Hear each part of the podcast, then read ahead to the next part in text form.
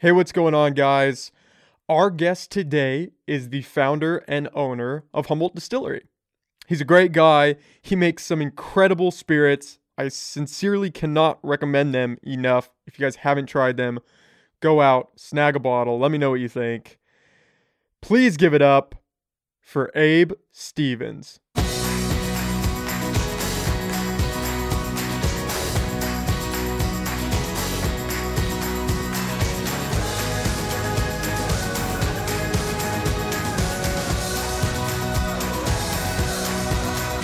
Hey, thanks for doing this, man. I'm really excited to sit down and talk with you. Yeah, of course. Appreciate you uh, having me on. Yeah, no problem. My pleasure. My pleasure.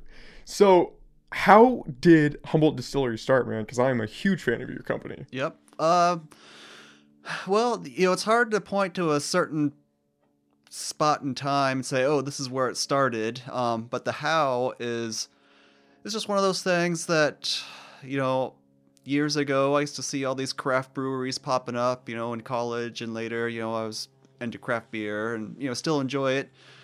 Um, but, you know, I enjoyed cocktails as well. And, you know, I would often wonder, you say, well, what's the deal? Why are all these craft breweries popping up everywhere? And so craft beer being so popular, but all I can get at the store for my cocktails is Jim Beam or Bacardi and, you know, a handful of mainstream brands and that's it. And, uh, just one of those, you know, observations or something. You know, I never really lost any sleep over it. And, uh, but then over time, um, started actually seeing craft distilleries start opening up, you know, and my wife's family is from Iowa and we lived out there for, for a few years and there was a, a local brand out there make some whiskey. And I kind of saw what they did from kind of start up to, you know, having people line up outside the liquor store, you know, trying to get one of the rare bottles, and you know, just saw the commercial success they had, and made, re, made me realize, hey, that's pretty cool, and also looks like these guys are making money too.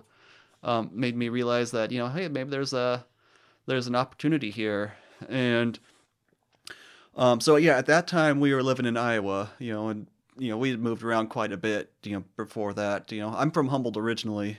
Yeah. You went to school in Chicago and then you guys right. bounced to like New York and San Francisco, yep, right? Yep. That's right. So yeah, we really moved around a lot. You know, I studied chemistry in college and, you know, so I worked as a pharmaceutical chemist for a number of years. And then, oh, wow. Prior to the distillery. Yep. Oh, okay. Um, but then I got to a point where it, uh, yeah, I don't know, as far as like, you know, climbing that corporate ladder and the kind of the, the industrial science side of things. If you didn't have a P H D, you'd always be working in someone else's lab or, mm. you know, kind of the, the, there was kind of a limit to what you could do in the corporate world. And I wasn't quite ready to commit myself to the, you know, P H D. And, um, and actually at around the same time I discovered uh, poker as a hobby and, you know, got pretty good at it and realized, hey, you know, I'm actually making more money playing poker than I am as a chemist. Oh, no and, shit. Yeah. So I, so then I took a couple years uh, playing poker professionally.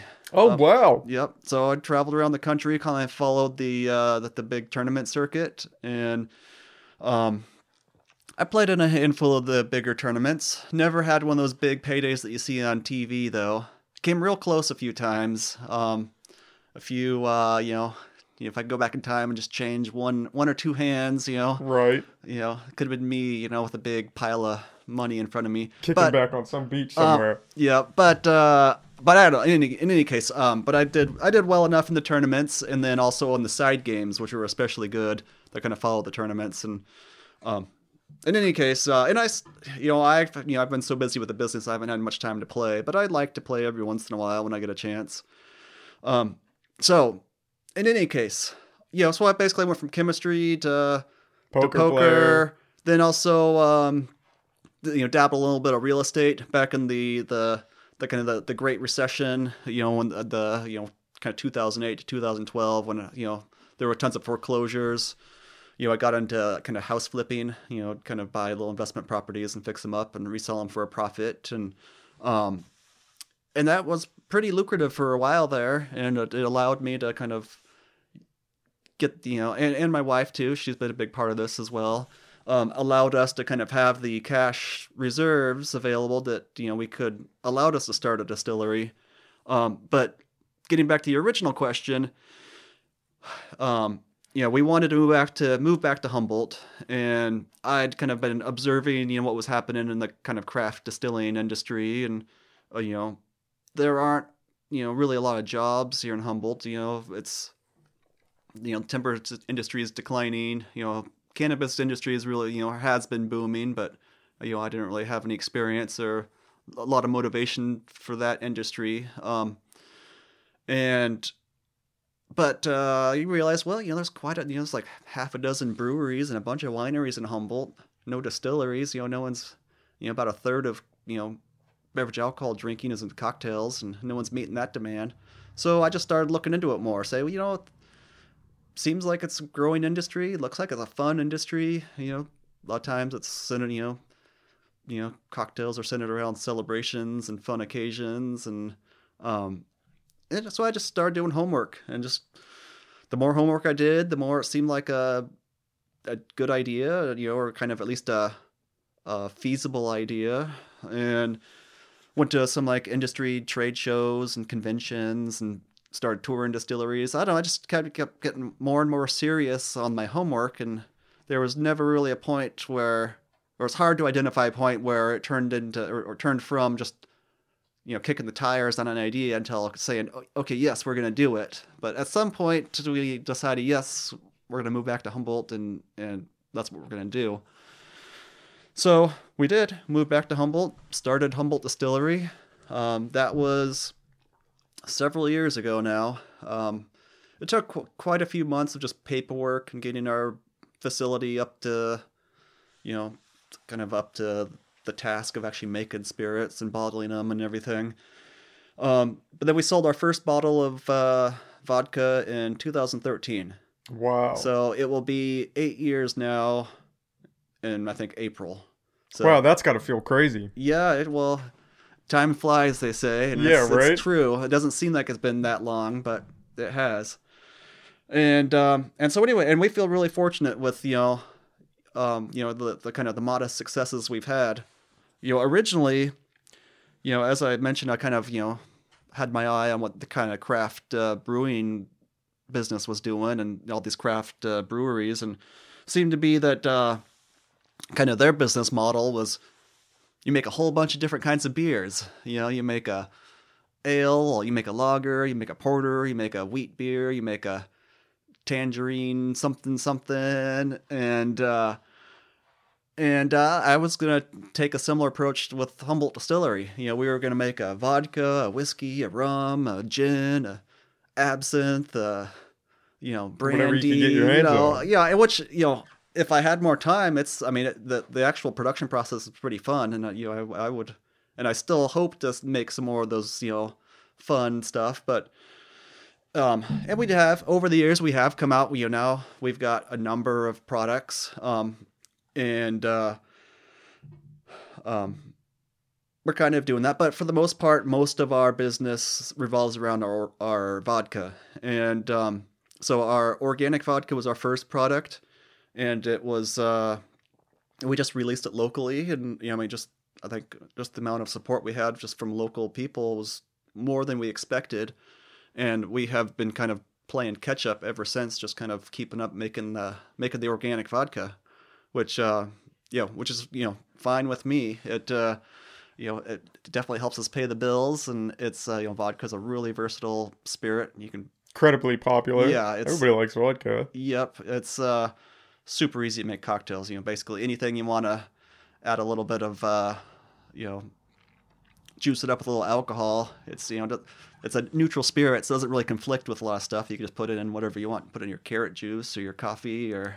Wake up you know, and you're rolling, yeah. Man. um, but uh, in any case, uh, yeah, the organic vodka, that, you know, remains our bestseller. Um, and in fact, it's now the... Um,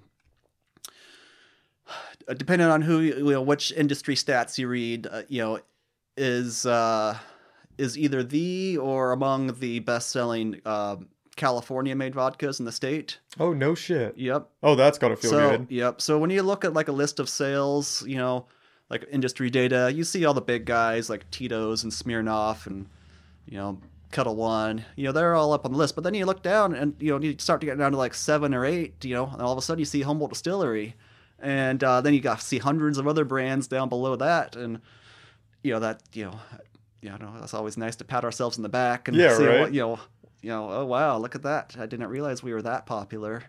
And, um, and we, I mean, we're not like, uh, you know, it's not like it's super wide selling. You know, the big guys, the Tito's and the Smirnoffs and those guys, they still sell, you know, a hundred times more than what we do. Yeah, but they've but, been around so much longer than you yeah. guys. But still, when you look at, you know, all the, you know, all the kind of craft distillers in California, they're making vodka. You know, so far we seem to be at or near the top. And, uh, which is, you know, humbling and, you know, makes us feel good. Yeah, people uh, like your product, yeah. man. So it also means that, uh, you know, it requires a lot more work. So, you know, my role has definitely, and of course, Humboldt, you know, there's only one hundred thousand or one hundred twenty thousand people here. So there's kind of a limit on how much we can actually sell locally. So I've been spending a lot of my time, or at least prior to the coronavirus, a lot of my time on the road as kind of the traveling sell- salesman.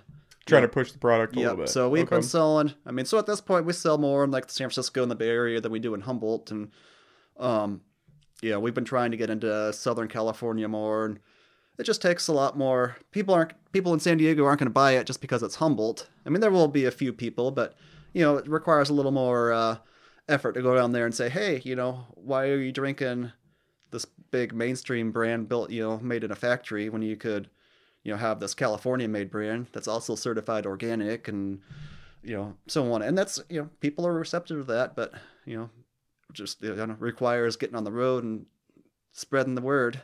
Yeah. It's almost and, where it's like, it's such a saturated market, just alcohol in general. You have to put the product in people's yep. hands and be like, here, just, just try it. Sure. We'll see what happens after that. Oh yeah. No, it's yeah. And it, it is, it's, it's a competitive industry. I mean, not only have there been these big mainstream brands, you know, for years or decades or hundreds of years for that matter.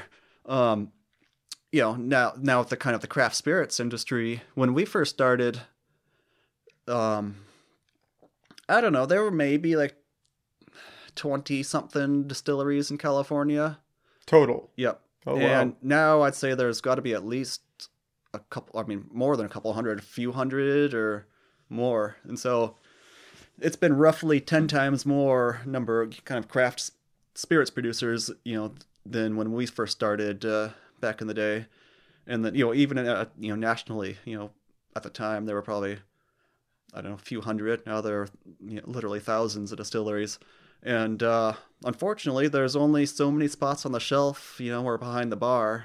And so everyone's trying to, try to, you know, to get one of those spots. And I think for us, I mean, fortunately, we kind of got in early enough. And even here in Humboldt, there are now, you know, like four or maybe even five distilleries now. Um, I mean, fortunately, we got in kind of at a point where it was still easy to get a spot on the shelf. Mm-hmm. And that has really been a, a big part of our success. I think if we had started later, um, you know, we wouldn't have had the success we have had so far. And we probably would have had to focus more as being just kind of a destination local distillery where we'd be more dependent on, you know, gift shop sales and tours and tastings and, you know, Which is a which is itself a pretty, you know, it's a viable business model. You know, a lot of distilleries out there, you know, well, right now because of the pandemic, that they they are the ones that are hurting the most, like, because it's tough to be a kind of a destination distillery when the tap room's closed. You yeah, can't really go exactly, and sit down and yep. taste flavors. And uh, and you know, when you look at the state guidelines as far as which businesses are allowed to be open and which ones are supposed to be closed at all the different tiers, you know, breweries and distilleries are kind of near the bottom of the list, you know, you know, same with bars, you know, at least, you know, bars that don't serve food is, uh, it's been tough. And, you know, and those, you know, and the, you know, obviously bars and restaurants are a important, you know, important part of our business. You know, they're a good chunk of our customers are bars and restaurants that buy our stuff. And, um, so it's definitely been tough to see what they've gone through. And um, I'm hoping that, that they're going to pull through. I mean, I'll, you know, we'll see. It's just uh, a lot of them, especially the independently, you know, kind of mom and pop places. Those are the ones that I think are having the toughest times. big national chains, you know, they got big pockets, and yeah, they can bleed know, cash for a little bit. Yeah, and, still and so my my you know what I fear is, you know, at the end of the day, you know, we're gonna f- end up with just a lot more chain restaurants and fewer kind of independent kind of uh, spots, but we'll see. Has that put a pretty big hamper on your guys' market with the bars being closed? Or like sales from stores kind um, of recouping that? For us, uh, our our own Humboldt Distillery, um, it's it's pretty much evened out. Um, the what we lost in bars and restaurants, we made up for in grocery stores and, you know, other retailers. And uh, so last year, um, we finished. Uh, we actually finished a little bit, you know, ahead of what we did in two thousand nineteen. So we were actually able to show just like a real, real minor amount of growth. Oh, that's good. Um, so yeah, so we feel really fortunate. Um, but I know a lot of other people in, you know, kind of in the same industry, you know, kind of craft spirits, they were a lot more dependent on bars and restaurants and, you know, the, you know, and if, like I said, you know, gift shops and, you know, tasting rooms and stuff that, you know, th- they are having a hard time as well. And so I, I suspect we'll probably see, you know, a number of, uh, kind of craft spirit, you know, cr- distillery closures too. But damn. Well, yep. Yeah, especially if you, like you said, you can't get your bottle on the shelf yet. Yep. Your kind of only option is the bar or mm-hmm. your tap room. Yep. And both aren't really open right now, so what are you going to do? Yep. It's been tough.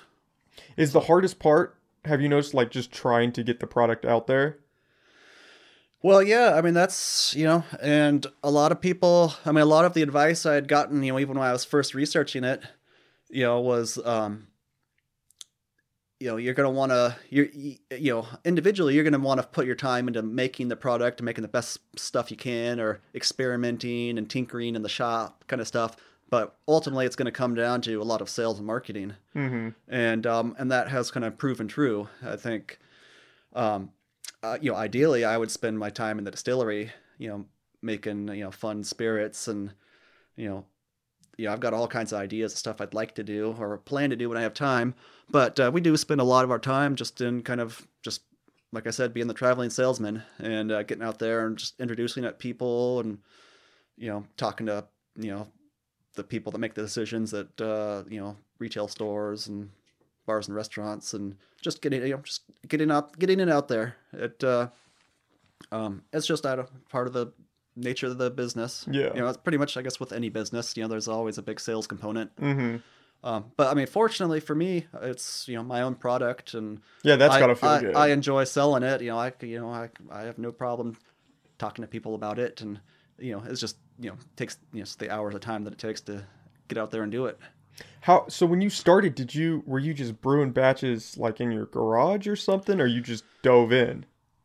Um, because it seems much, like the bar of entry is a little higher, right? Yeah, than with like microbrews. Yeah, and and it's actually, I mean, with, at least with microbrews, you legally are allowed to do home brewing. Mm-hmm. Um, you're not legally allowed to distill at home.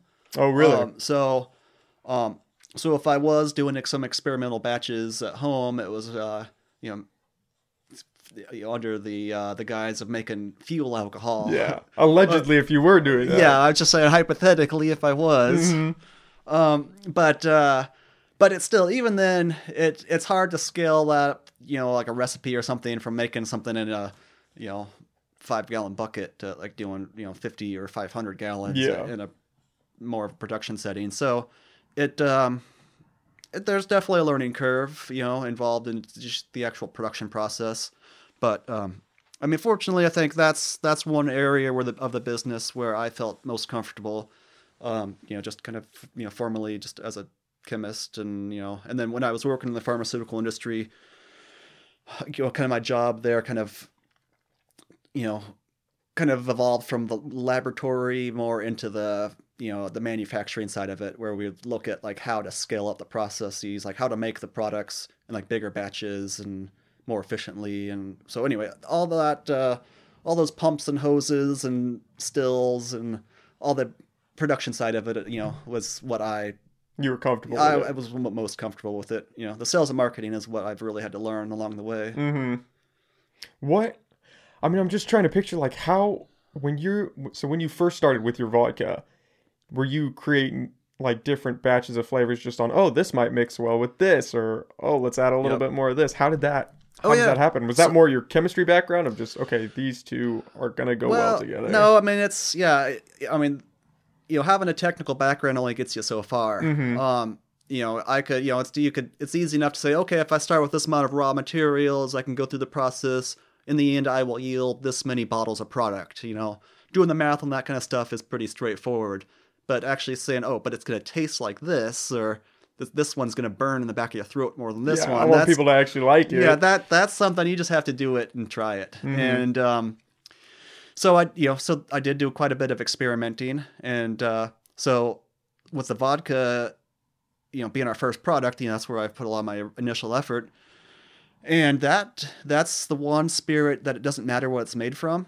You know, everything else, you know, beer is made from grain, brandy is made from fruit, rum is made from sugarcane, um, tequila is made from, you know, agave, and, uh, you know, and so on. But um, but vodka, that's, you know, what what determines that it's vodka isn't what it's made from. It's uh, how high the proof is, like, you know, how much you distill it. Oh, really? So to be vodka, it has to be distilled to a minimum of one hundred ninety proof. And uh, proof is just double the percentage of alcohol. Um, so that's, so one hundred ninety proof is ninety-five percent alcohol. So you have to distill it to such a high level of purity that basically what happens is, you know, the more you distill it, the more pure it gets. Um, and you you you, you remove, you're, you're kind of separating the impurities. But the impurities are what give the, you know, the other spirits their character.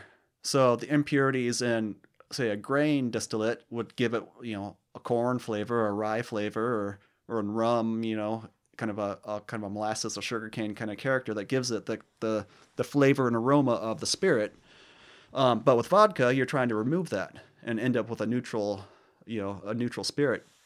So there was, a, you know, more, more raw materials to try. And so, and, you know, I guess, I mean, and traditionally vodka, you know, in, say, Russia or Poland was made from potatoes. And there are definitely some potato vodkas, you know, still out there, but um, most of the mainstream mainstream vodkas are made with grain, corn especially. Mm-hmm. Um, although there are some popular ones made with wheat. Um, but, you know, there's also some mainstream vodkas that are made from grapes, you know, and uh, um, anyway, but we settled on uh, sugarcane. And oh, wow. so our, our vodka is a sugarcane based, which, you know, was convenient because we were making rum too, or, or I knew we would soon to be making rum. So then you'd so, have those materials already yeah. on hand. And, um, but I also liked the, the, the flavor. I mean, just kind of the, the character of the, the vodka when it was sugarcane based. And, um, I think it just kind of has a, a cleaner finish. And I think, uh, I mean, in comparison, so like when I'm, when we are making whiskey or rum, you know, you know, say we're making a, uh, a malt based or, or corn based whiskey, when it comes off of the still, it comes off rather, I don't know, it's kind of harsh and funky. It doesn't really taste very good. And it requires, it requires that aging process to kind of mellow it out, and also to kind of just over time, you know, just some of the compounds in that raw whiskey will convert to stuff that's, you know, mellower and, and more aromatic. And um, so basically just the unaged raw spirit that, you know, we got from grain just came out harsh and didn't taste very good. And we, and if we kept distilling it, we could turn it into vodka, which, you know, which, you know, it was what majority of the, the mainstream vodkas are, you know. Um, but with, say, the, the rum, we're making it from sugarcane, it tastes good coming out of the still pretty much immediately. And, it, you know, it does improve with age. You know, we, we could put it in a barrel and it will, you know, add complexity and, you know, um, you know, and, you know, can improve the flavor. But it still is just an unaged raw spirit. It is tasted good right up from the bat. And then you're taking that and redistilling it further into vodka, I think just some of that kind of the initial perception of the raw spirit kind of carries over to the vodka. And so we start with a material that tastes good that begins with and still tastes good when you distill it even more. Yeah, right. Um, so in any case, I don't remember what your original question was, but yeah, it's it's a sugarcane vodka, um, which is, you know, it's, we're not the only one. There are a handful of other vodkas out there made from sugarcane, but mm-hmm. it is a little unusual. Are you guys adding anything back into it after you distill it to like increase the flavor? Or no, that's all. No, it's just so not from not it. the no. So I mean, the organic vodka, um, you know, that's the one with the crab on the label. Um, that's just pure vodka, nothing else. Uh, purified water, and that's it. Um, I mean, and which you know sometimes we brag about, and kind of some of our marketing materials say, hey, you know, no additives, no glycerin, you know, artificial sweeteners. Mess you up. Yeah, because there are. I mean, the the you know the the T T B, that's the Tax and Trade Bureau, um, that, you know, they're a federal regula- federal agency that regulates us. They do permit some additives in vodka, and so a lot of brands do add stuff to it, um, like glycerin and, you know, some other stuff that will provide it kind of uh, an artificial smoothness or well, yeah, sweetness. You can look at certain but, types of alcohol, and it's like purple. And yep. It's got like gold flakes in it. And you're like, this is not, uh, this is well, not good for you. What are yeah. we doing here? Well, yeah, those are, those are definitely got some additives. Yeah. Um. So in any case, but that's a, just kind of a minor point of pride on our part that, you know, ours is uh, smooth enough and pure enough that we don't have to add any of those, anything, you know, to give that, that extra kind of sweetness or, or mouth smoothness. Yeah. Is it, how long does it take to distill it down for vodka? Is this uh, like a... No, few months. Oh no, it's it's quick, and that's well, and that's actually one of the reasons why we start with vodka, is because it doesn't require any aging, and it's, you know, relatively quick and easy to make. Um, oh, you don't have to let it sit at all. No. Oh, okay. Yeah.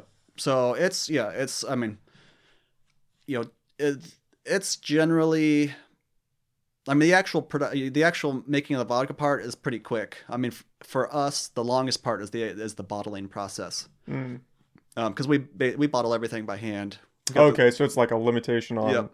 how quickly you guys can go. Yeah. One, okay. the, one of these days, we might get to the point where we upgrade to all those conveyor belts and robots and stuff to, yeah. to bottle it really fast for us. But those things are really expensive. Mm, I'd imagine. And, um. So, so yeah. So for us, a batch could probably take about a week, but you know, most of that time is just the actual bottling process, filling it from a. a bulk tank into bottles. Start to finish is yep. a week. Yep. Wow. So, but uh, on the other hand, we've got, um, you know, we've got some rum that we have been aging for at least six years now, maybe seven years. Oh, wow. Still, still not ready to be bottled. Oh, and, Jesus. Yep.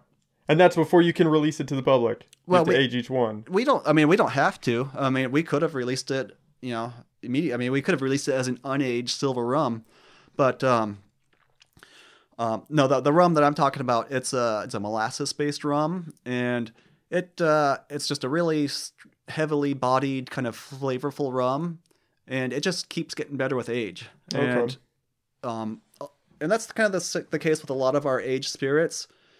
Um, they just you know, they generally do get better with age. And so it, it makes it easy to procrastinate when say, oh, we, we got this big or vodka order. You know, we should, you know, the, the rum is tasting pretty good. We could bottle it pretty soon, but eh, let's, we'll just wait another six months and it'll get it even better. And, and so it's easy to keep kicking it down the road. But, um, but with that molasses based rum, it, it definitely has it really improved, uh, with that age. And I don't, and you'll see a lot of, you know, a lot of like really premium rums, you know, they're like ten, twelve years old, and I can see, you know, why they took that long. And um, so in any case, yeah, so some products do, they just take years. And we do make, you know, so uh, yeah, and it's not all vodka. I mean, we do have, and I brought you a sample of our hemp-infused vodka, which I'll, I'll tell you the story of that shortly. Yeah. But, um, but we do also make, we make a little bit of whiskey. Uh, we've got... Uh, you know, last year and this year we've done a, you know, a handful of cases of uh, malt-based whiskey. Okay. And that's, um, we're not set up for grain handling at the distillery, so we do our kind of our malt, uh, like all the grain milling and mashing and stuff at Ill River Brewery, and then we bring it back uh, to the distillery to ferment and then distill. Um, so that's, you know, it's harder, a lot harder to find, but there are a handful of places that have our, our malt whiskey. And then we... Uh, There's even, we have yet to actually sell it anywhere. We've got a uh, wheat whiskey. It's pretty tasty. And um, we do have a, a, a kind of a sour mash, you know, corn bourbon kind of recipe whiskey that is still aging that we'll probably bottle maybe in the next year. And uh, some other fun stuff, just, you know, like that molasses rum I mentioned. And, uh, oh, and actually probably our the next product we'll be coming out with here, I think later this year. Is, I was going to say the fall, right? You got yep. something cooking? Yep. And uh, and that's our uh, organic apple brandy. Oh, wow. Yep. So that has been uh, also aging for a few years, and now it's getting to the point where it's pretty tasty. And um, it's one of those spirits we could have bottled it a, you know, a year ago. It, it tasted pretty good at two years. In fact, the apple brandy tastes, it's one of those spirits, it tastes good coming out of the still just as a raw, unaged spirit. In fact, we did sell a little bit of the kind of the the clear, unaged apple brandy, um, which, you know, the French call an eau de vie, and um, which is, it's pretty tasty. But, you know, the the aged, you know, it kind of gets the complexity from the, all the oak kind of tannins and sugars, and and with time, just, you know, a lot of those compounds kind of react with each other and create interesting components. But so in any case, uh, yeah, that apple brandy will be coming out in the next yeah months. You oh, know, fantastic. The fall probably. When you let them age, are you letting them age in like a barrel or? Because that's how a lot of people get flavor from whiskey, right? Is they yep. let it age in like yeah, a, so, a wood barrel and yeah, exactly. it pulls the flavor yep. out. So traditionally, I mean, most whiskey or a lot of whiskey is generally aged in American white oak barrels.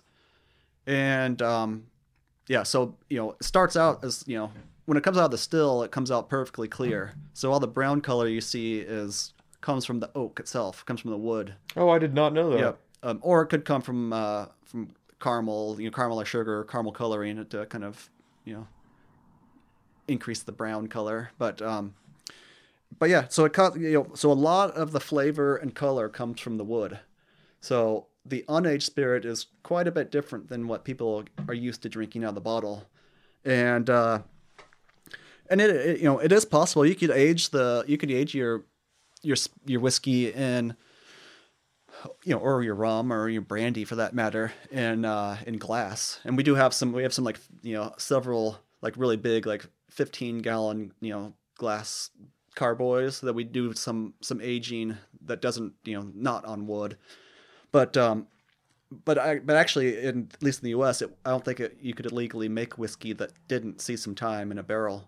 Oh, why is that? Uh, just kind of federal regulations, you know, they define each category of spirit. And so whiskey has to be made with grain and has to be aged in a barrel. And, huh. and so, so if it's say bourbon, for instance, has to be at least fifty percent corn and has to be aged in a new charred barrel. So it can't, has to go in a barrel that was freshly made and charred on the inside. Is that and, just so they can regulate it, or they don't want people experimenting um, outside of the no, norms? No, you can experiment. You just have to call it. You just can't call it bourbon. Mm. They just want the consumer to, to know what they're getting. If, okay. if it says bourbon, it has to be corn based. Has to be aged in a new barrel, and um, if it's straight, if it's straight bourbon, it has to be aged a minimum of two years. And uh, so that's basically just more consumer protection. Okay. And, you know, if you wanted to make something with uh, some weird. Uh, You know, uh, you want to make it from oats or something, and you wanted to, you, you could call it oat whiskey, you know, or if you wanted to add a bunch of like raspberries to it, you know, it would, you would, you just have to appropriate label. It'd have to be like raspberry flavored whiskey or just so whatever. People know what they're getting into exactly. when they buy it. Yep. Okay. And um, so in any case, yeah. So almost, almost always the the aging process happens in in oak barrels, and we, for the most part, most of the barrels we use are once used barrels.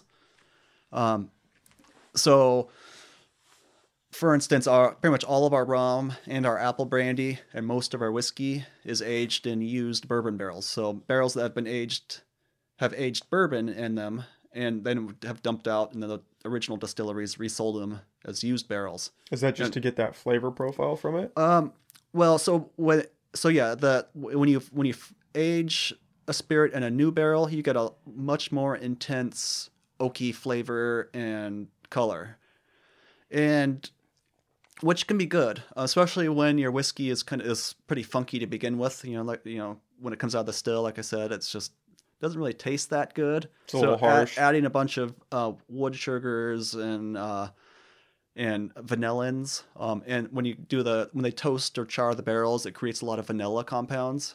You know, so that really imp- vanilla like the plant. vanilla? Yep. Uh huh. Oh wow. Yep. So uh, I mean, the main the the main compound in vanilla is a just a chemical called vanillin, and um, in uh, in in wood uh, there are tannins, which are somewhat kind of chemically similar to, to, to vanilla, but if you apply heat to it, they'll kind of degrade and turn into vanillins, including other some you know a lot of other chemical components. So. Huh. In any case, with uh, with some of the, some spirits, you want that new barrel, but with other spirits, um, especially like uh, rum, it's you know it's you know long history of rum going into used barrels, and even uh, even say like Scotch whiskey in Scotland, they you know they don't do much new barrel aging. Most of their aging is in like second use or even third use barrels. And uh, especially within Scotland, they age their stuff for you know decades sometimes, like twenty-five years. Yeah. For and you kind of yeah, if if you're using a new barrel, you just get way too much oak in there. It would taste really kind of bitter and too too woody. Um, and so when you use a barrel that's already aged something else, you know it, it's not as intense. Okay. But it still provides you some of that wood character, and uh, still and one of the benefits of aging in wood is it's kind of permeable permeable to air. So it'll it'll keep the liquid in, but over the course of months or years, there's still exchange with the you know the, the outside air, and so that air just kind of you know oxidizes some of the components. It just kind of lets it chemically react into more mellower, you know, tasty, you know, components. So on top of having the requirements just to distill it, you also have a place to store this, right? I mean, how many batches are you guys doing at a time? Oh, um, well, so.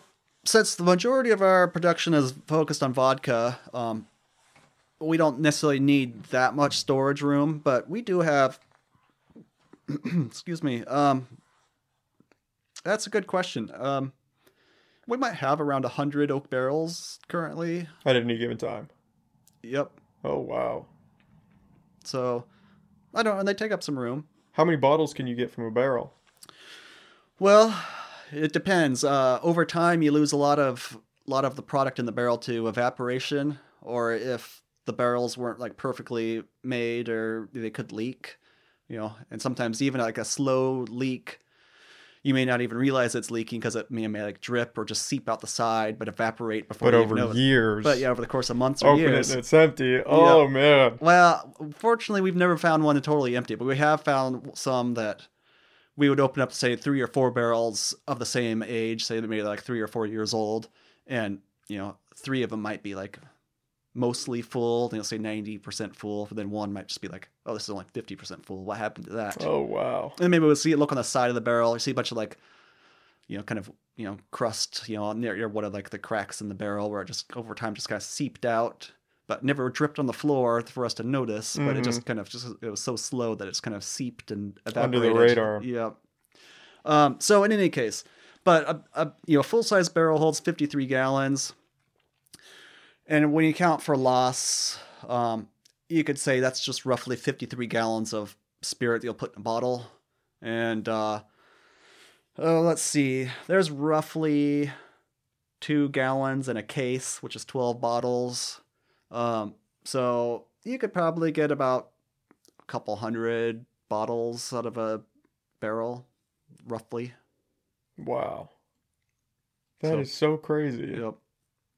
That's gotta be, I mean, when you think about how long people have been making alcohol and to carry on that tradition, that's gotta be insanely cool. Yep. I mean, everybody talks about it's either owning a bar or creating a distillery, doing microbrews, and then just to...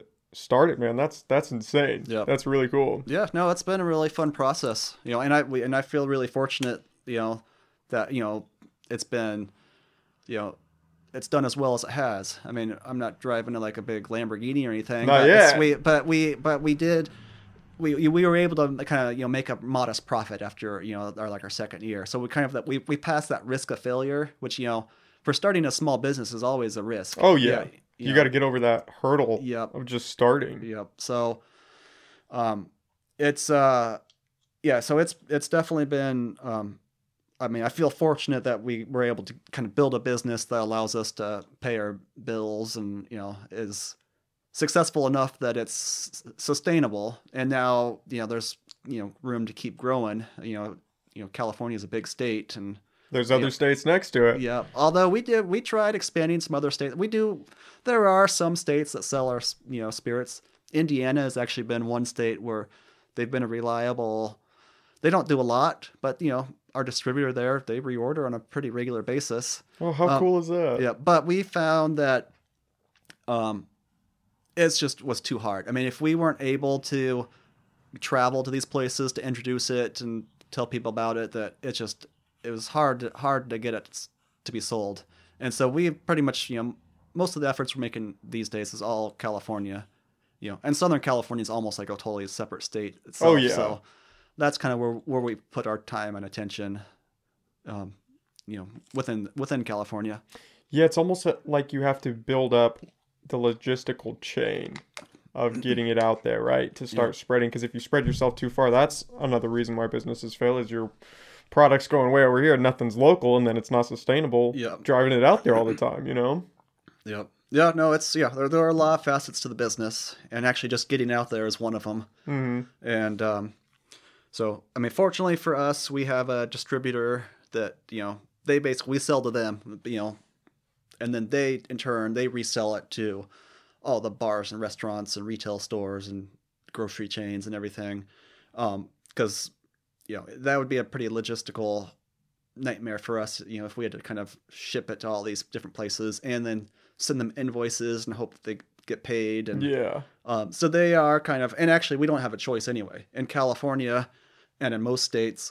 Um, It's uh, we have what's called the three-tier system, where we're required to sell to a distributor, to a licensed wholesaler, that then in turn sells to a retailer.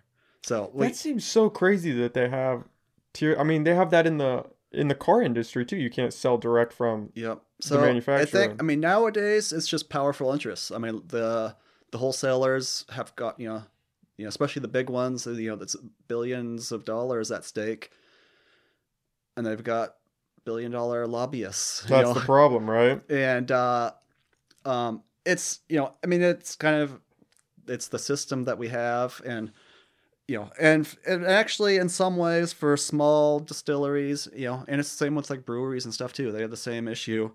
Um, it, it's, you know, could be either, there are definitely aspects of it that work to our advantage. Um, because if we're not Jim Beam or, or Budweiser or something, you know, they, I'm sure they would prefer to be able to sell direct and distribute themselves, because they could afford all these salespeople and shipping delivery trucks and everything. But it just wouldn't be practical for some small distillery in Humboldt to try and ship to some grocery store in San Francisco on a regular basis. Yeah, you know? That's a good point. And, right?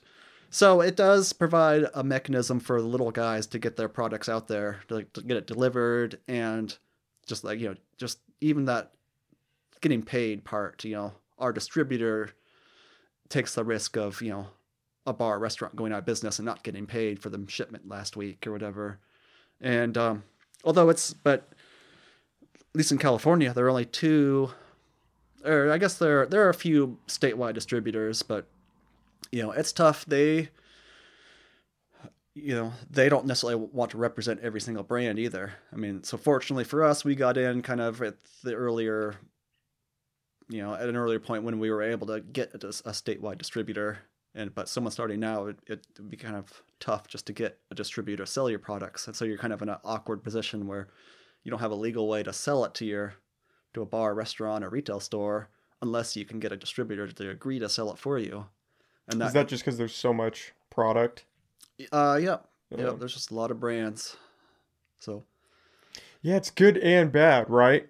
Yep. But it's weird when, when you start making money, man, everybody wants to try to put their yep. fingers in that and pull sure. something well, out. Well, yeah. So, I mean, what's happened is, yeah, now they are a, just a middleman that is required by law. Yeah. And, um, which, you know, I'm not, you know, as I mentioned, I don't want to, you know, I don't want to go buy some delivery vans and start yeah you don't have myself. the time for yeah. that um so in any case I yeah I don't know. I'm, I'm fine with it, and it's just one of those things that we just live with, and it's just the way it is.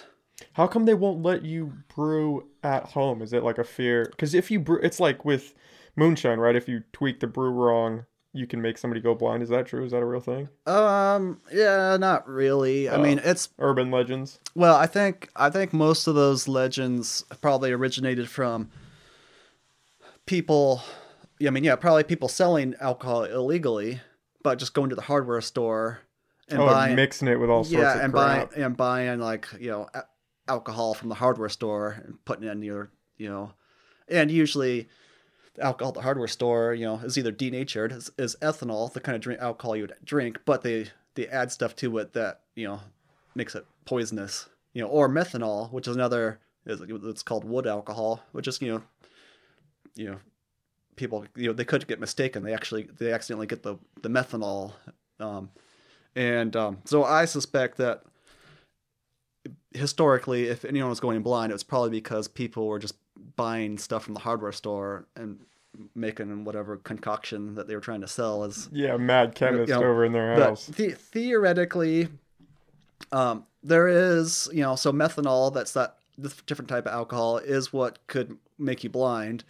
Um, it is possible that you could make enough through distillation that someone could go blind, but generally it would be.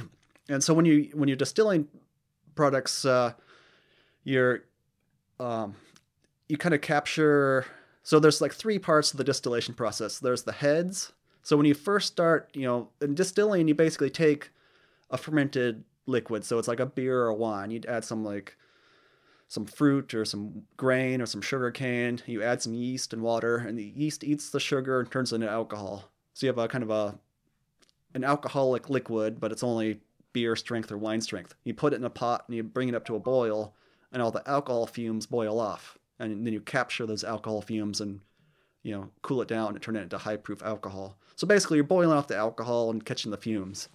And so at the beginning of the distillation, a lot of the impurities come out, um, a lot of paint thinner type compounds and methanol, um, and you collect that, and it's just a real small, you know we collect it at, at our distillery. You know, we're making hundreds of gallons, and we just get a couple canning jars worth of like the, the heads, like those impurities that we we capture them and then discard them.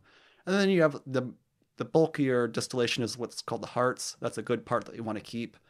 And then the tail end, you get some bittery, kind of funky, oily compounds called the tails, and uh, you usually collect those and and and uh, treat those separately. And those don't go into the finished product.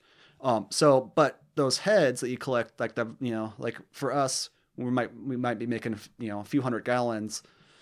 The, uh, the very first, like one or two, like canning jars we collect could maybe the methanol content of that particular jar might be enough to poison you or make you blind or whatever. Um, so, it, you know, it could be possible someone was making those heads and tails cuts, and they, you know, they had a, a separate heads jar. Um, that, uh, that, you know, they gave away, or someone drank it Mixed by it accident up with something else. and, and they were drinking that concentrated impurities jar. Um, so that it could be that, but generally speaking, if someone's just distilling a whole bunch and it was all in one big batch, that I don't think the concentration would be enough to make them blind. Okay. Um, but of course I, not that I would want to condone anyone to yeah, make it at home. Don't and, recommend and trying. Tr- trust that they're not going to go blind themselves. But, a but wa- so is it a safety thing? That's why they don't well, want you doing I it at don't, home? I actually don't know why. I mean, it is flammable, so there it is more dangerous than brewing beer, um, because you know you need heat to to bring your, your pot to a boil. A lot of times, people might want to use a gas flame, you know, mm-hmm. or even an electric burner is still usually hot enough to catch something on fire. You know, so you got you have a heat source on one end, and then you have a high flammable thing coming out on the other end. You know, and they don't necessarily go together. You know, if that stream crosses, you know, the flame on the high proof liquid, blowing up your house. Um, but I don't. But there, I mean, there are all kinds of things that are really dangerous you can do. Oh yeah. So I don't. I've never really heard or believed that it was ever because everything was dangerous. I think it's. I think it's almost just more tradition. Mm. Um. Just going back to Prohibition era or even before, um, distilled spirits kind of had the reputation of being a hard alcohol, like a more evil alcohol, um, that, you know, was more damaging, you know, to you or to society, or I don't know. Um, it's actually, I mean, it's taxed that way too. It's taxed, you know, you could have a, a glass of wine or a beer or a cocktail with all the, you know, they have the exact same amount of alcohol in them. Um, but, you know, the cocktail, the, the distilled spirit's going to be much higher, you know, taxes, um, which, you know, obviously from my perspective, it kind of works against my financial interests. Uh, yeah, right. But, um, you know, but even even if I ignored my own financial interests, I don't think that there's a lot of logic behind that. I mean, people realize, yes, if you drink a glass of vodka the same size of a glass of beer, it's going to mess you up. But yeah, um, that's not really, really the and way people, people kill drink. Whole bottles. People kill cases of wine. I mean, yeah. So people people generally self-regulate their alcohol consumption. If they're drinking spirits, even if they're doing straight shots, they're doing a shot of like a little one or ounce and a half thing. They're not doing a shot like a, a pint glass of like yeah. they would with the beer. So, um, so I so the the logic, in my opinion, doesn't really make that much sense. It's just more of a, a traditional thing, or kind of the perception, oh, this is a hard alcohol, it's more dangerous, it's more bad, it's worse for you, it's whatever. And um, so that has just kind of continued to play into the fact that it's illegal to make at home, and that it's taxed at a much higher rate than beer and wine. And, you know, and also just, you could get it fewer places. You know, you can get beer and wine at Any grocery all, store. Anywhere, pretty yeah. much. You know, but you can only get hard alcohol at some places with special licenses. You know. Yeah, in Oregon, you have to go to, you know, a specific store yep. that sells hard alcohol. Yep. You can't just go. But you could go to Fred Meyer and get yep. Mike's Hard Lemonade, or get any of these ciders or yep. beer or wine. So, which, you know, it's it. I think it's just more of a traditional thing. Um, I mean, places like Europe, it's, you know, there's really not a big distinction like that. You know, if they have beer, they're going to have whiskey too. Yeah. Yeah. It's weird. We have a weird perception of alcohol, especially compared to like Mexico mm-hmm. or Europe, where it's like still, it's so prevalent in our lives, but it's still so taboo in a weird way where it's, oh, you can't drink until you're twenty-one. Meanwhile, we know that, you know, kids, and especially college kids, are out here just getting plastered every weekend, but it's like, oh no, we don't talk about that. We it's twenty-one, nobody can yep. drink till they're twenty-one. It's you you have to regulate it, you have to be careful, but there's this unseen underground layer of it that's not yep. prevalent in other countries, really. I mean, in, if you go back to Europe, they're not getting blacked out every single night of the week like yep. we are over here, you know. And it's almost like it's that separation of yeah. oh, this is something we still well, can't touch. Yeah, I, I mean, so obviously I'm just a booze manufacturer myself, so you sh- shouldn't trust my opinion too much. Um, but I think, yeah, it, you know, it would be worth looking just kind of at, say, alcoholism or the problems that alcohol does have. You know, you can't, you know, we can't ignore those and say, okay, well, let's look, you know, for, look for comparison. You know, it does, say, the drinking age, does it make a difference? You know, compared to some other country, say in Europe, you know, where it's not the same. I don't, I mean, there, there are a lot of factors that go into the kind of the, the, the social uh, ills that, you know, that it causes, or people think that it causes, um, and how they're trying to avoid those may not be, they, they may, they may not be taking the best approach. And, you know, it may be worth looking at other examples to see what doesn't, what works and what doesn't elsewhere. Yeah.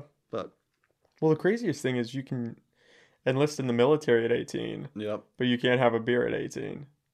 That yep. just seems that seems so crazy. It's like, what, you could you can go off and possibly die for the country, but they're going to be like, oh, we're going to protect you from alcohol because that's yep. it's too dangerous for you right now. Yeah.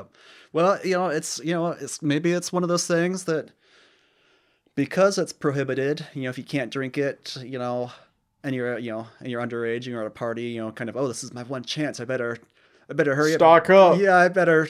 Bring out the beer chug. Let's just yeah. go. And uh, whereas if it's, you know, didn't have that kind of taboo quality, it's like, oh, well, you know, you know, I've had wine at dinner, you know, for, since I was whatever age, and it's not a big deal. And it's like, you know, it's, I don't know. You know, it, I guess I, I don't, I wouldn't want to get too uh, political about like what should and shouldn't be done as far as public policy, um, just because, you know, I've got a vested interest. Yeah, in you're just out here and, trying to make it. Um, but uh, I, I still, th- I mean, I think that it's not just alcohol, just, uh, you know, I think just a lot of stuff with all of our, our laws oh, yeah. are always in refinement, and there's always room for improvement. And, and they're just, yeah, a lot of the laws are just are based on tradition and vested interests, not on, you know, what's actually best for society. Yeah. You know, including that's the biggest thing. Yeah, including like we were, I was just talking about with the distilled spirits being perceived as the hard alcohol.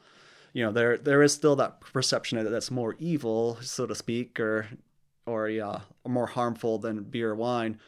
But there are also kind of financial interests, and you know that I'm sure people, you know, that you know say have a hard alcohol license to sell it at their bar, restaurant, or retail store, and they don't necessarily want everyone else to have it because they worked really hard to get their license, or they paid paid a lot of money to get this special license. And if they opened it up to everyone, you know, then they would potentially lose money, and um, so they want to make sure that everyone that makes the laws understands that, hey, I don't want this to change. I want it to stay the way it is. And that gatekeeper aspect yeah, of it. And um, so I, I'm sure, and, you know, not just alcohol, just a lot of things, you know, there, you know, in addition just to the way tradition and uh, kind of perceptions, there are also kind of economic interests. You know, there's always so many. With everything. Generally someone that wants it to stay the same or someone that wants it to change, and, Um, you know, and they want it that way, not because it, it may, may be better for society, but because it benefits them personally. Yeah. That's the biggest problem, is moving away from that, yeah. I think. So tell me about this. You brought a little bottle oh, with yeah. you today. Oh, yeah. So, yeah, this was, so, you know, fortunately, you can find our organic vodka, especially here in Humboldt. Pretty much anywhere that sells spirits, you can find the organic vodka. The Humboldt's Finest is harder to find, so I just brought you that one. Um, so you could try it at your leisure. So that's our hemp-infused vodka. Um, as I was out selling the organic vodka, people say, "Oh, you're from Humboldt. You know, I know what Humboldt's, you know, the famous legacy. for." And I say, "What, redwood trees?"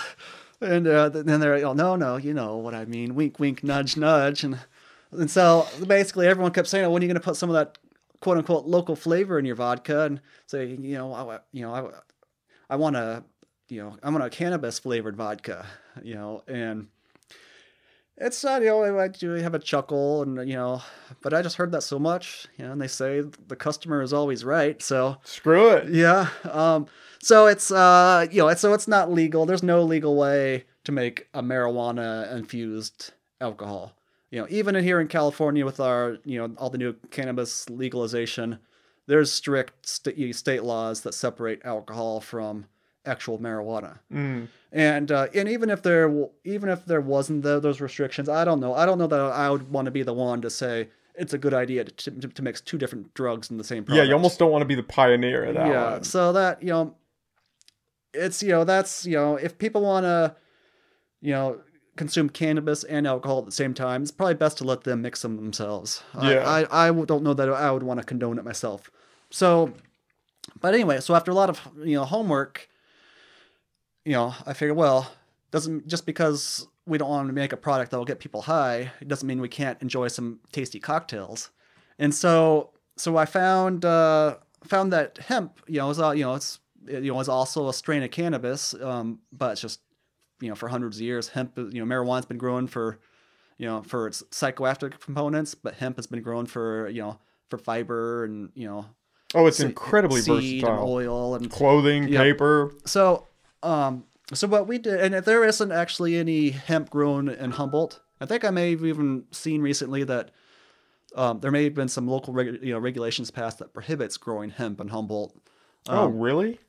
I, I, I don't know if it was accurate, but I saw it somewhere on, on online. Um, that would be but, so crazy. You can grow weed, but well, not hemp. And again, I think that probably comes down to those vested interests, financial interests. I mean, if people started growing big fields of hemp, it could, you know, cross pollinate and, you know, you know, mess up their, uh, their cannabis operations.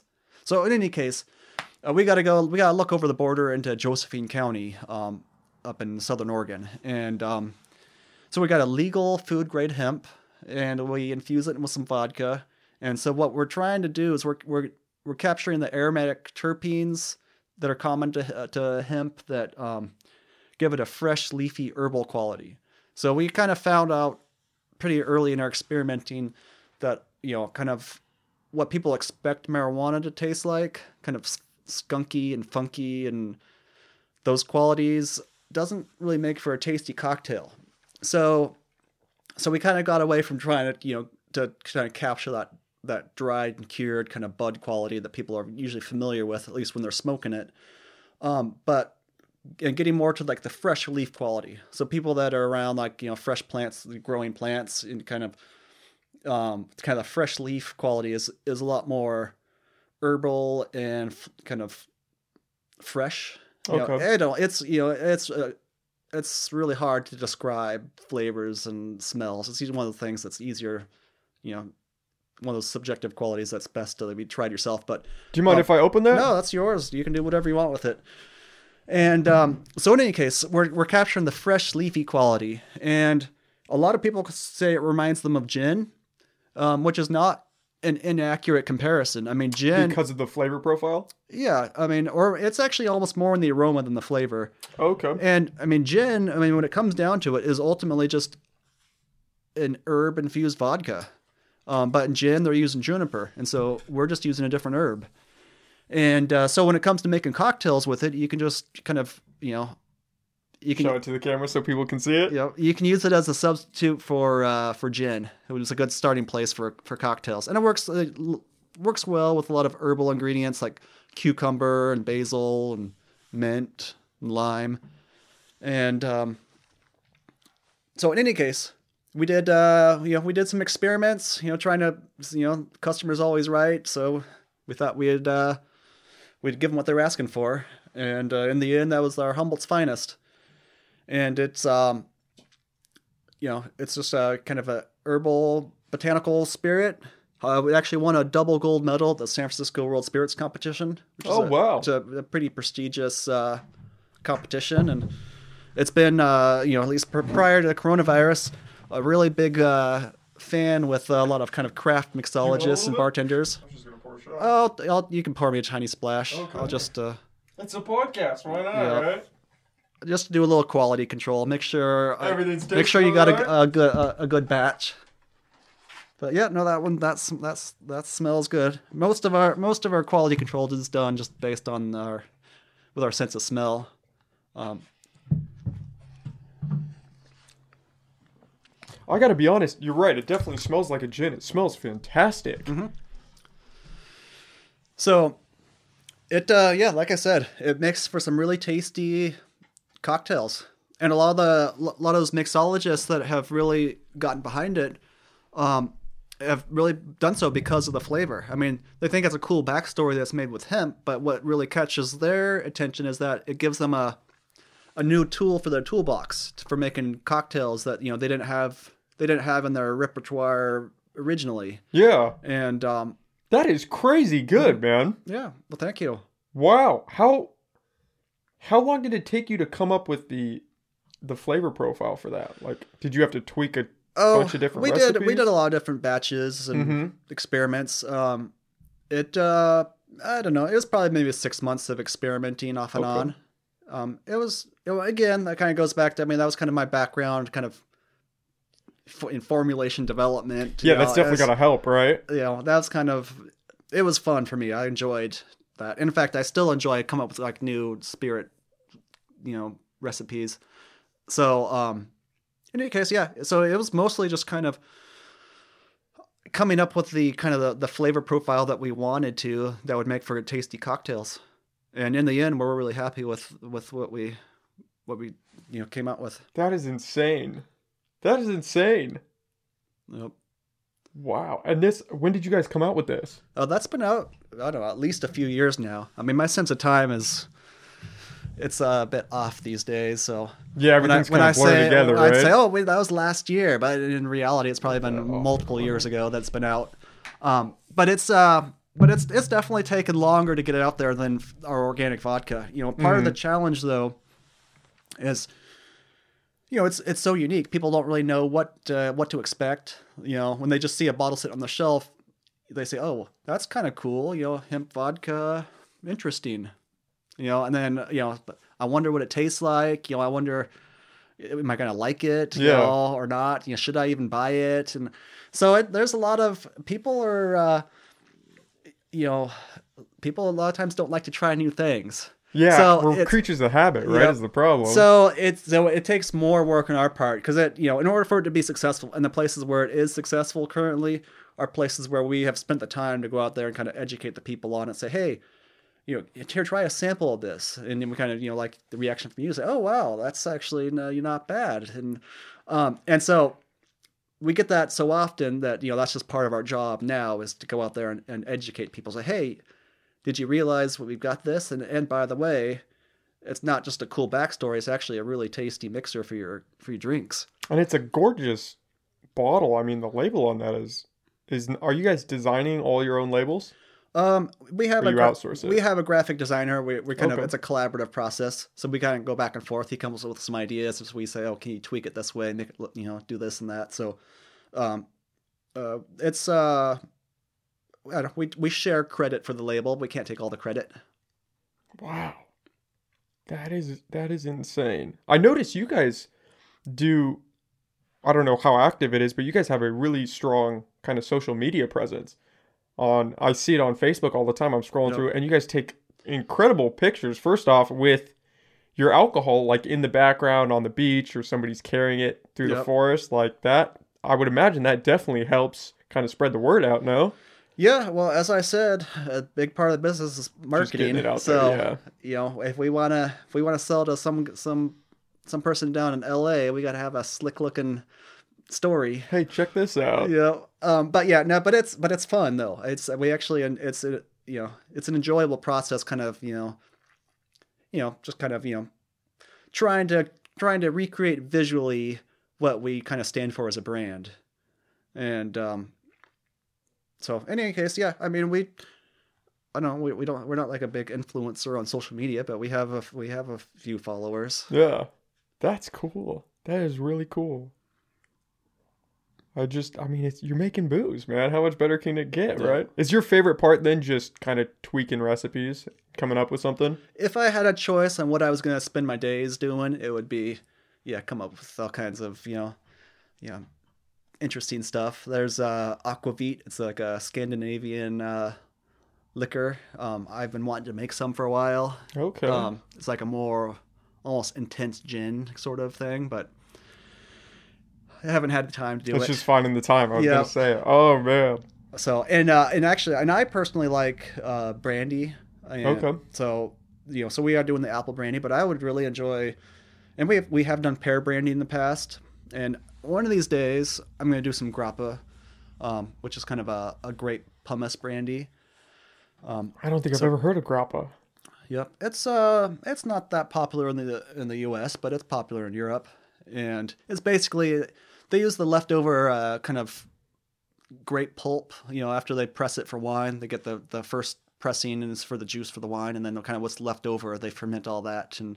and distill it. And um, okay. so it's a, it's brandy, but it's, it's a little, it's got a little more harsh. I mean, it's got a little more burn to it. When you drink it, it kind of comes from all, all the, you know, seeds and skins and some of the things that they distill, but you know, it, um, it provides it a unique and interesting character.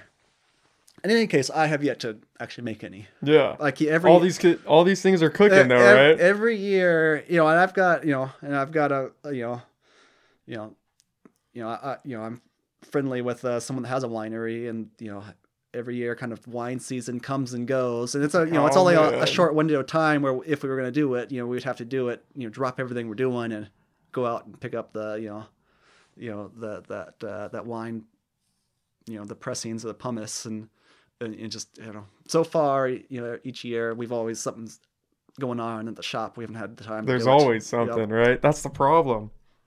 Especially where something like that would be time co- consuming, you know, especially just coming up with the recipe that you like. Yep. Like, I understand how, oh, well, we got to market too, but I also want to diverge and, you know, start creating some fun stuff. I yep. see where that would be like a tough, a tough pull for sure. Yep. Yeah. So, yeah, but we got to pay the bills first. Yeah, you know, right. So, so then you can gotta, keep making gotta, it. Got to keep the vodka train bridge, going. Yeah. And then, but we have, I mean, so, I mean, we have now, so we've got the Humboldt's Finest you just tried. We got a, a gold rum and a spiced rum, and we got the malt whiskey. You know, those are all things you can find in stores. If you, you know, if you visit enough places, you can probably find them eventually. And then the apple brandy is coming out at some point. And then, um, Then that that dark rum I mentioned, that's still like six or seven years in the barrel. Eventually that will get bottled. And, uh, and I'm, you know, it's possible we may do a traditional gin at some point in the future, but I mean, for the, mo- you know, for the moment, our Humboldt's Finest kind of is our gin. Mm-hmm. I can see why. I mean, it's got a great flavor profile. I got into gin for a minute. I was making these raspberry hibiscus mm-hmm. gin and tonics. Oh my God. It was, it was fantastic. I went to this, this restaurant down in Sacramento and they made me one. And it was so good that I was like, I gotta find this recipe. And after, you know, a few hours digging around online, I found a pretty good one. Yep. And so that was that was my go-to for a while for gin. Yep. What's your favorite cocktail? Oh, do you have one? Oh, that's like asking someone who their favorite child is. But, um, but it's got to be hard for you, right? But um, I'd say, I mean, a cocktail that I get a lot when I go out um, is uh, is a Mai Tai. So oh, okay. That's a rum cocktail. It's a kind of a tiki drink that was kind of invented down in like the forties or fifties, uh, probably the forties. Um, but when tiki culture was really big and tiki bars um, were were kind of the thing. Um, it uh, but the the recipe for Mai Tai, there's no real standard. I mean, so it's, it has to be so it, it's rum based, and uh, you you know or. I guess it pretty much has to have an almond component. Um, you know, so usually, like, I think traditionally it's made with something called orgeat, which is like kind of a, a sweet almond kind of milk. You know, you can't make it at home. It's just some sugar water and soak a bunch of like almond shavings in it. And um, so it's, you know, it's got rum, got some almond character, then some sweetness and some sourness. And um, so in any case, what I found is, uh, there's just so much variation in how different, you know, bars or bartenders will make a Mai Tai. That's just been, it's been an interesting just to see the wide variety and, and interpretations that people have for, for that kind of classic drink. And, um, and it's also tastes good. Yeah. Um, I, definitely and I, helps, and I, right? And I like rum too. It's, you know, I, I, my, my personal preference is I, I, I would prefer rum over whiskey myself. And, um, so anyway, that, so that's kind of would probably be my, my usual, you know, kind of cocktail to try. Your especially cocktail. If I'm at somewhere new and they, it looks like they've got a pretty knowledgeable kind of bar staff, you know, I kind of, I'll ask them to do a Mai Tai and just see what their, their interpretation of that is. Oh man. Um, and I'm the same, I, the same way with Caesar salads too. I like, you know, I enjoy Caesar salads. I like to make them at home. Um, but you know, different restaurants, you know, are, you know, go really heavy on the anchovy. Some places, you know, are lighter, and some, you know, so I actually, that's just another thing I like to, if it seems like they're making like their own homemade Caesar dressing, then I generally like to try one of those and just kind of the sense of the full range of, of Caesar salad flavors. Yeah. That's one of the cool things about bars, right? Is every bartender has kind of their own flair mm-hmm. when it comes to certain drinks, and just across the board, actually. I mean, you can go to two different bars and have two completely different drinks yeah. that have the same name. Oh, yeah. You know what I mean?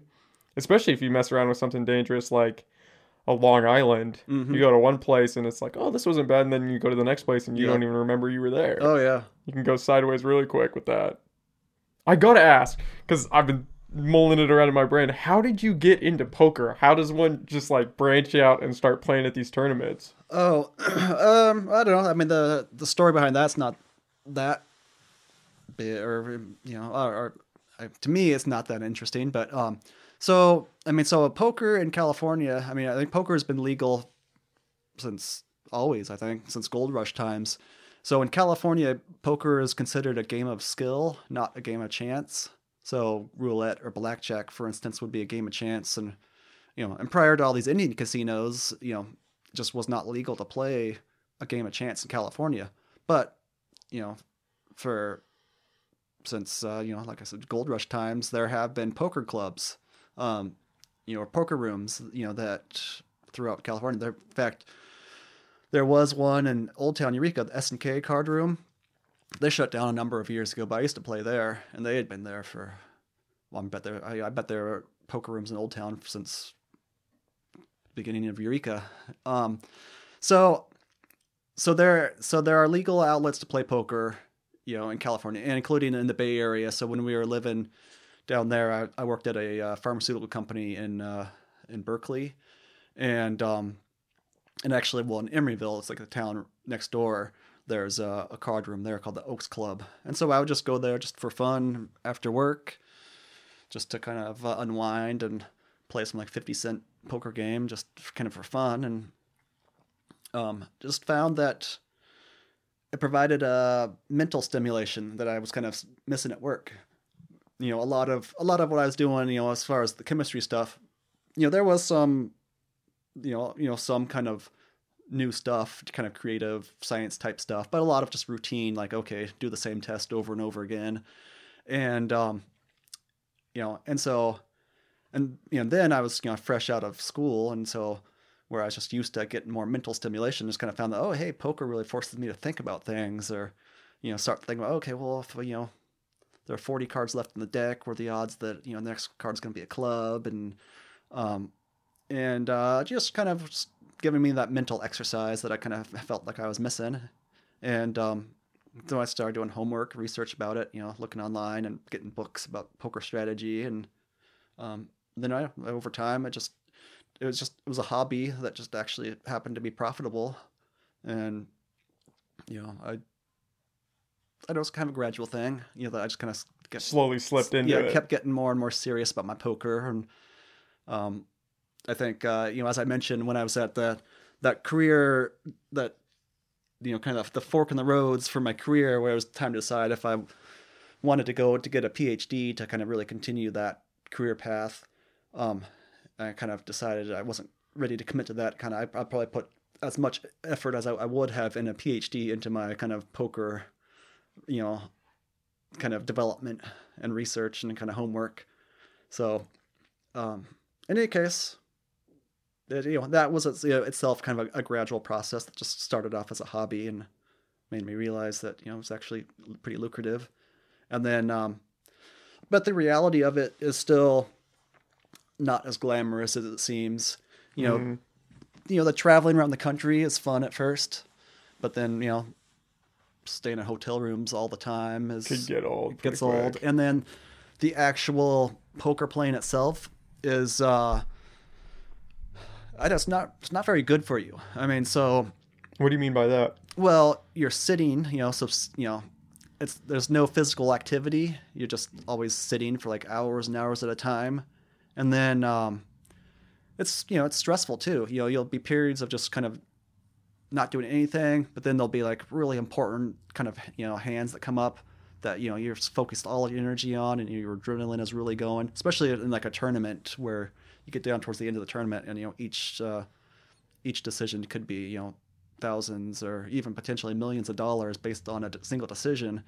It's just uh, the stress hormones in your system are kind of always kind of spiking up and down, and um, it uh, I don't I mean it's still it's it's quite the experience, but you know doing that as you know you know as a full-time job. It, uh, you know, it's, it's pretty intense. Yeah, it, it can wear you out a little bit. And also, once it turns into a job... Probably just, loses the fun. Yeah, huh? anything. Yeah. You know, whatever you can think of that you enjoy doing. If it turned into your job, you do forty hours a week or more.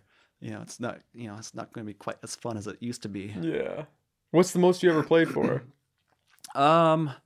Well, I don't, I mean, quite a few, I mean, tournaments where the, like the, the million dollar prizes are. And so I, I've definitely played in a number of tournaments where there were million dollar prizes. Um, and there that was is so crazy. There was one in particular that, uh, I got, uh, I got pretty close. I got like, you know, maybe a thousand people like that entered, and I went out like twelfth place. Oh, wow.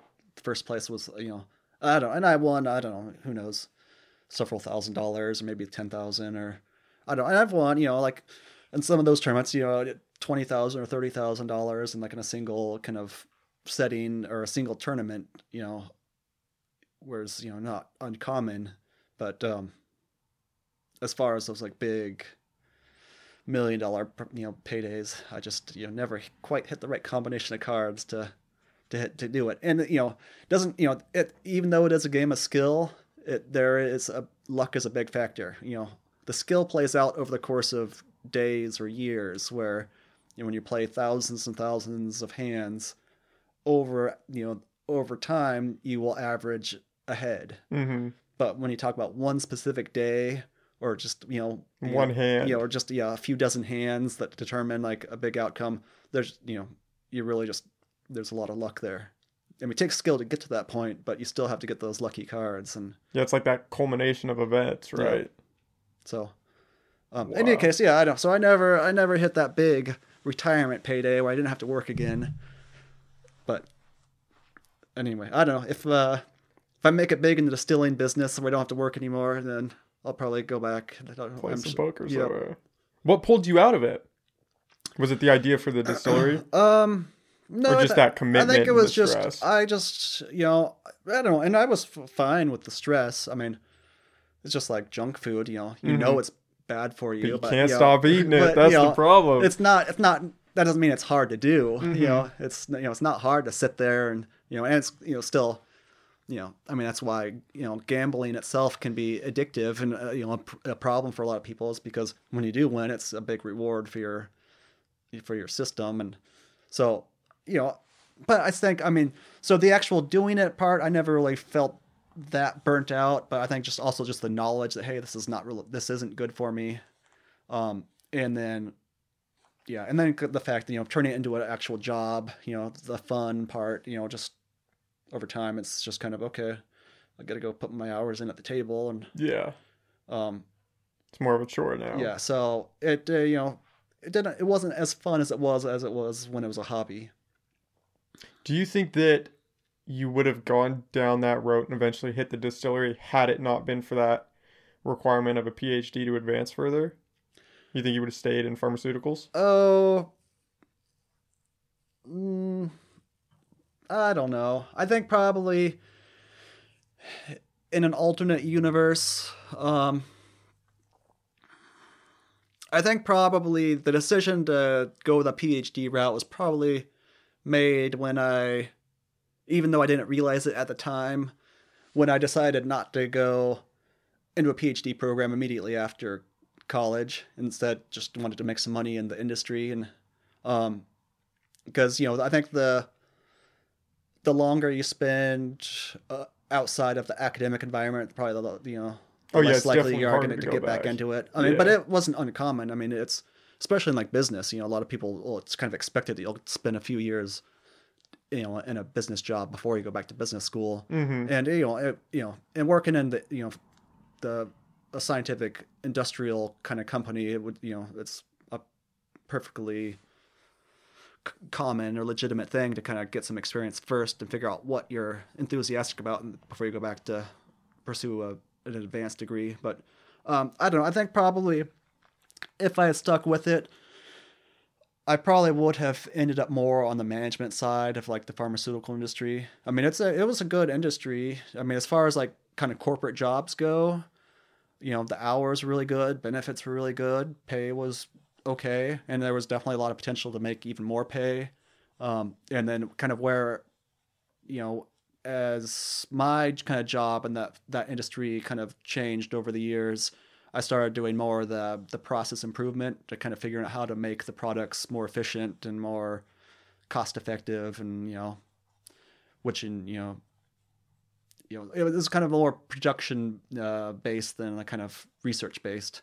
And that could have easily led to more of a management kind of track, probably where we have, I would have supervised. Yeah. I've kind of been more looking at just kind of say, you know, the operation of a plant kind of thing where, mm-hmm. you know, or maybe the budget to run the plant and, you know, just I would kind of turn into a business job. That's probably, that probably would have been a likely outcome for me in that alternate universe if, where I had stuck with that. Um, but uh, the one thing that, uh, that playing poker taught me was that I really enjoyed being my own boss and uh, that I didn't, you know, in hindsight, that there were a lot of conveniences in having that corporate job, but uh, that, you know, it wasn't probably for me. Mm-hmm. Yeah, it's it's crazy, right? When you find something you're passionate about and it kind of opens your eyes like, oh man, I don't want to I don't want to work this nine to five making somebody else a bunch of money. I'd rather yep. start my own deal and just see what happens with it. You mm-hmm. know what I mean? Yep. Yeah, that's that's I think that gets a lot of people, is especially after school, they start in that corporate sphere, or you know, like with accounting and stuff, like you just get wrapped up into it, and then you blink and it's thirty years down the road and you're like, oh man, did I yep. do I really like what I'm doing, or am I just doing this because the pay is good, or because of the benefits, because it's a stable job yep. and I'm I'm protected and my family's protected. It's weird when you think about, man, just like one one little decision and yep. you're in a completely different place. Yeah. Yeah, no, that's true. And uh well, and you know, and even just, I mean, health insurance just plays a big part of that. It's, I think, yeah, right. If, you know, people get really tied down to those kind of, those sort of positions because of the health insurance. And I think if we got to a point where, you know, we had, uh, you know, a more inclusive health system that, you know, people didn't have to worry about health insurance, um, my, I suspect that there would be more entrepreneur entrepreneurs and more innovation going on, where people would be more willing to take a chance to try something new or start a new industry, or, you know, you know, or even just more mom and pop businesses, you know, and fewer mega chains. Yeah. Just doing and, things you're passionate about, right? Yep. Taking a chance. So, and even if we talk about, say, just restaurants, you know, I would rather have a, like a wide variety of mom and pop type restaurants than a whole bunch of the exact same chain in every town. Yeah. And, and so I, you know, in my, again, I, you know, I can't, you know, I wouldn't trust my opinion on what's, how to fix society, but I would, my suspicion is that if that healthcare component was, uh, or that fear of losing their health insurance at their corporate job wasn't there, that there would be more people taking risks to try new things, and, you know, and everyone in society would probably benefit because there would be more variety and diversity and just kind of opportunities of other interesting businesses, or, you know, or just whole brand new things we can't think of because no one's invented them yet, because they're, you know, or they're afraid to lose their health coverage and don't want to pursue that, that idea they had. That's a big factor that hangs over a lot of people's heads, right? Mm-hmm. It's just, because if you get hurt and it's something, especially if it's something out of your control, yep. or you get sick, or yep. just just any random thing. I mean, that can be it for so many people. I mean, if you get diagnosed with cancer and you don't have health insurance, yep. that's a spot that, that it's going to be really hard to get out from under. Yeah, no, you know? That's the thing. I mean, yeah, that's, yeah, I mean, the, yeah, I mean, it's, yeah, anything, you need a kidney transplant, or you get a car accident, or you, you, know, you need that chemotherapy, like these things that cost hundreds of thousands of dollars, you know, that, You can't, yeah. or you even, can't afford without it. Or even like a, you know, you know, who knows, you know, organ transplant could be millions of dollars. And yeah, some of these drugs that you need just to make it a few more months yep. that are just astronomical in price. I mean, um, those, those EpiPens and mm-hmm. things like insulin, things that you, you have to have just, just monthly just to make it through, that they just charge the shit out of just to yep. just to get you, you know? It would be interesting to see what would happen if people had more, if people were more empowered to take a risk, yep. where that would lead in their lives. I wonder if that would make people more happy overall. Mm-hmm. You know what I mean? Because you can't imagine that. I think for some people, working a corporate job does make them happy, but I think for a lot of people, that's like, it's just the more fiscally responsible option yep. to go down that path, you know, mm-hmm. especially if they're like breaking it into categories of, yeah, I really have this dream of, I want to go and start this business and try this thing and see where it goes, or even yep. just artistic pursuits, you know, mm-hmm. it's hard to do. Yep. You gotta have money. You gotta make it through. Yep. Oh yeah. Yeah. And that's, I mean, that's true. I mean, it's, and it's good. Even, even if you are, you don't worry about the healthcare, just the financial aspect, you know, it's a big risk. Start going out on your own. Yeah. Starting your but, own business. I mean, especially if you were trying to do something now, I don't even know what that would look like. Mm-hmm. The middle of COVID, just trying to break your way into the scene. Yep. It's a crazy world, man. Mm-hmm. Luckily, we have some great alcohol, though, to help us get through. Yep. I'm excited to see, I'm excited for that brandy to come out. I definitely, I'm, I'm excited to see what you got cooking, man. Yep. I think that'll be cool. Yeah, no, me Hopefully too. Hopefully this spreads the word mm-hmm. a little bit. Some people go out and buy some bottles. Uh, do you want to plug your, your business, plug everything before um, we wrap up here? Well, I guess, yeah, if anyone is interested in learning more about us or our products, our website, humboldt distillery dot com is always a good spot to start. You know, our social media. You know, we've got Facebook and Instagram. You know, we've got some interesting cocktails, images and photos and recipes. Yeah, I can definitely vouch for the pictures. If nothing yep. else, it's cool just to follow to see that. Mm-hmm. All right, well, thanks, Abe. I, I no had a blast talking with you, man. Yeah, that was likewise. Really cool. Appreciate you having me. Yeah, absolutely. And thank you for the bottle. I'm going to put that here and yep. we'll dish it out when guests yeah, come on tr- and see if we yeah, can't get them. Yeah, try with that, uh, what do you say, raspberry hibiscus? Yeah, or... I'm going to have to. I think I have some of those flowers back at my house. I'm going to have to mix something up. All right. See how it goes. All, All right, right, thanks, man. It. Yep, thank you. Thanks, guys.